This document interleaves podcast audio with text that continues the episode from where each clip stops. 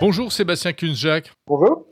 Vous êtes sous-directeur adjoint expertise de l'ANSI. Alors l'ANSI, c'est l'Agence nationale des systèmes d'information, autrement dit, euh, cette agence gouvernementale chargée de la sécurité informatique de l'État, des grands corps d'État, de certaines grandes entreprises également. Euh, et on va parler de, ce sujet un peu étrange. L'informatique quantique qui est en train d'arriver serait donc une menace pour tous les systèmes actuels de cybersécurité. Hein. Et l'ANSI a récemment émis un, avis à propos de ce qu'on appelle la cryptographie post-quantique. Est-ce qu'on peut expliquer de, manière euh, euh, compréhensible de quoi il s'agit exactement, Sébastien? Alors, donc les, les méthodes cryptographiques qui sont menacées, elles sont présente dans tout un tas de systèmes. Donc, euh, ça peut être euh, votre smartphone, euh, un ordinateur, un navigateur web. Quand vous communiquez avec votre banque depuis votre navigateur web, c'est l'exemple classique. En fait, votre navigateur web chiffre les données que vous envoyez pour qu'elles ne soient pas écoutables et aussi d'ailleurs qu'elles ne soient pas modifiables en route. Et euh, les méthodes employées, euh, par exemple dans, dans ce contexte-là, sont vulnérables à, à l'ordinateur quantique.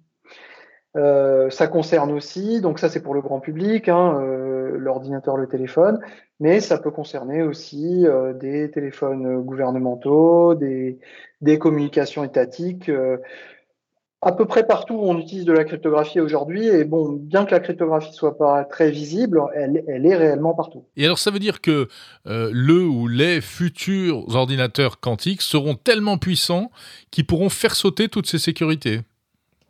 Oui, alors la comparaison, on a souvent cette comparaison de puissance euh, avec les ordinateurs actuels. On dit qu'ils sont beaucoup plus puissants. Si on veut être un tout petit peu plus précis, euh, ils sont pas plus puissants pour résoudre n'importe quel problème. Ils savent très bien résoudre certains problèmes particuliers.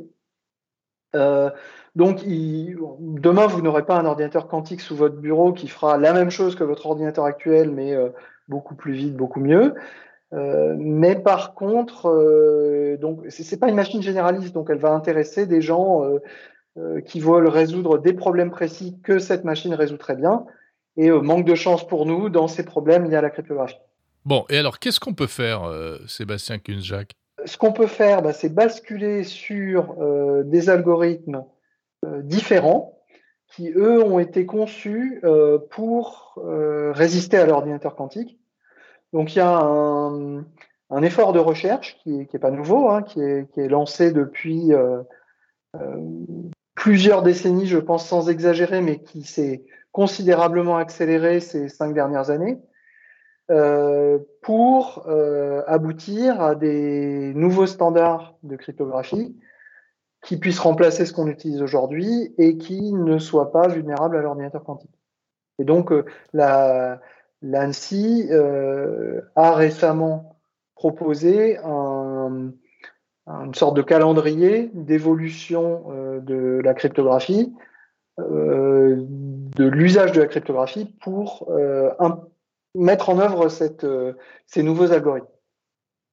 Mais alors, si l'ordinateur quantique n'arrive pas avant, je ne sais pas, 5, 10, 15 ans, pourquoi s'occuper de ça dès maintenant? Alors, pour euh, qui, doit s'occuper de ça? C'est relié à une autre question. Qui doit s'occuper de ça? Euh, je, pense qu'il ne faut pas être trop anxiogène et euh, pour les particuliers, par exemple, il n'y a pas tellement lieu de s'occuper de ça dès maintenant. Par contre, il y a des catégories d'utilisateurs qui manipulent des données qui doivent être protégées pendant longtemps, donc notamment certaines données gouvernementales, hein, mais pas exclusivement. Et là, il y a lieu effectivement de s'en préoccuper dès maintenant parce que des données chiffrées peuvent être enregistrées. Euh, et puis, à supposer que ce sont des données qui ont encore de la valeur dans, dans 10 ans, eh ben, euh, ça vaudra toujours le coup dans 10 ans, quand euh, l'ordinateur quantique sera là, de, de les déchiffrer à ce moment-là. Mmh. Bon, en disant ça, on voit bien aussi qu'il y a énormément de données qui n'auront plus aucune valeur dans 10 ans. Et donc, euh, pour ces données-là, il n'y a pas tellement lieu de euh, s'inquiéter. Si vous avez une donnée qui doit rester secrète dans les six prochains mois, euh, il n'y a pas tellement besoin de se préoccuper de la menace quantique. Mais en revanche, on imagine que pour des informations militaires ou autres, c'est pas la même histoire. pour certains types d'informations gouvernementales, oui, c'est parfaitement justifié de euh, se préoccuper de cette menace. Et aussi, il y a des questions un peu réglementaires là derrière. Là, je ne vais pas vous, vous, barber avec trop de réglementation, mais euh, les données euh, dites classifiées de défense, donc pour lesquelles on, impose un saut anciennement secret défense, confidentiel défense. Aujourd'hui, la terminologie a un peu changé, mais peu, importe. Ces données-là, légalement, doivent être protégées pendant 50 ans, 60 ans. Donc, réglementairement, on est un peu obligé de se poser la question. Et alors, est-ce que les, grandes entreprises et les, organismes et les institutions françaises sont, bien préparés à ce risque?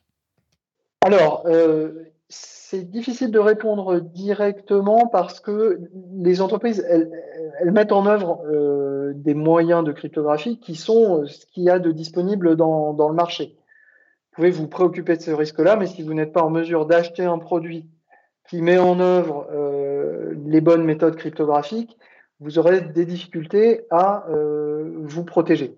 Parce qu'en général, euh, les entreprises ou les administrations d'ailleurs ne mettent pas en œuvre elles-mêmes la cryptographie, elles achètent des, moyens ou éventuellement des services qui les mettent en œuvre. Donc le, le problème aujourd'hui, c'est un problème industriel, c'est un problème de déployer ces méthodes dans des produits.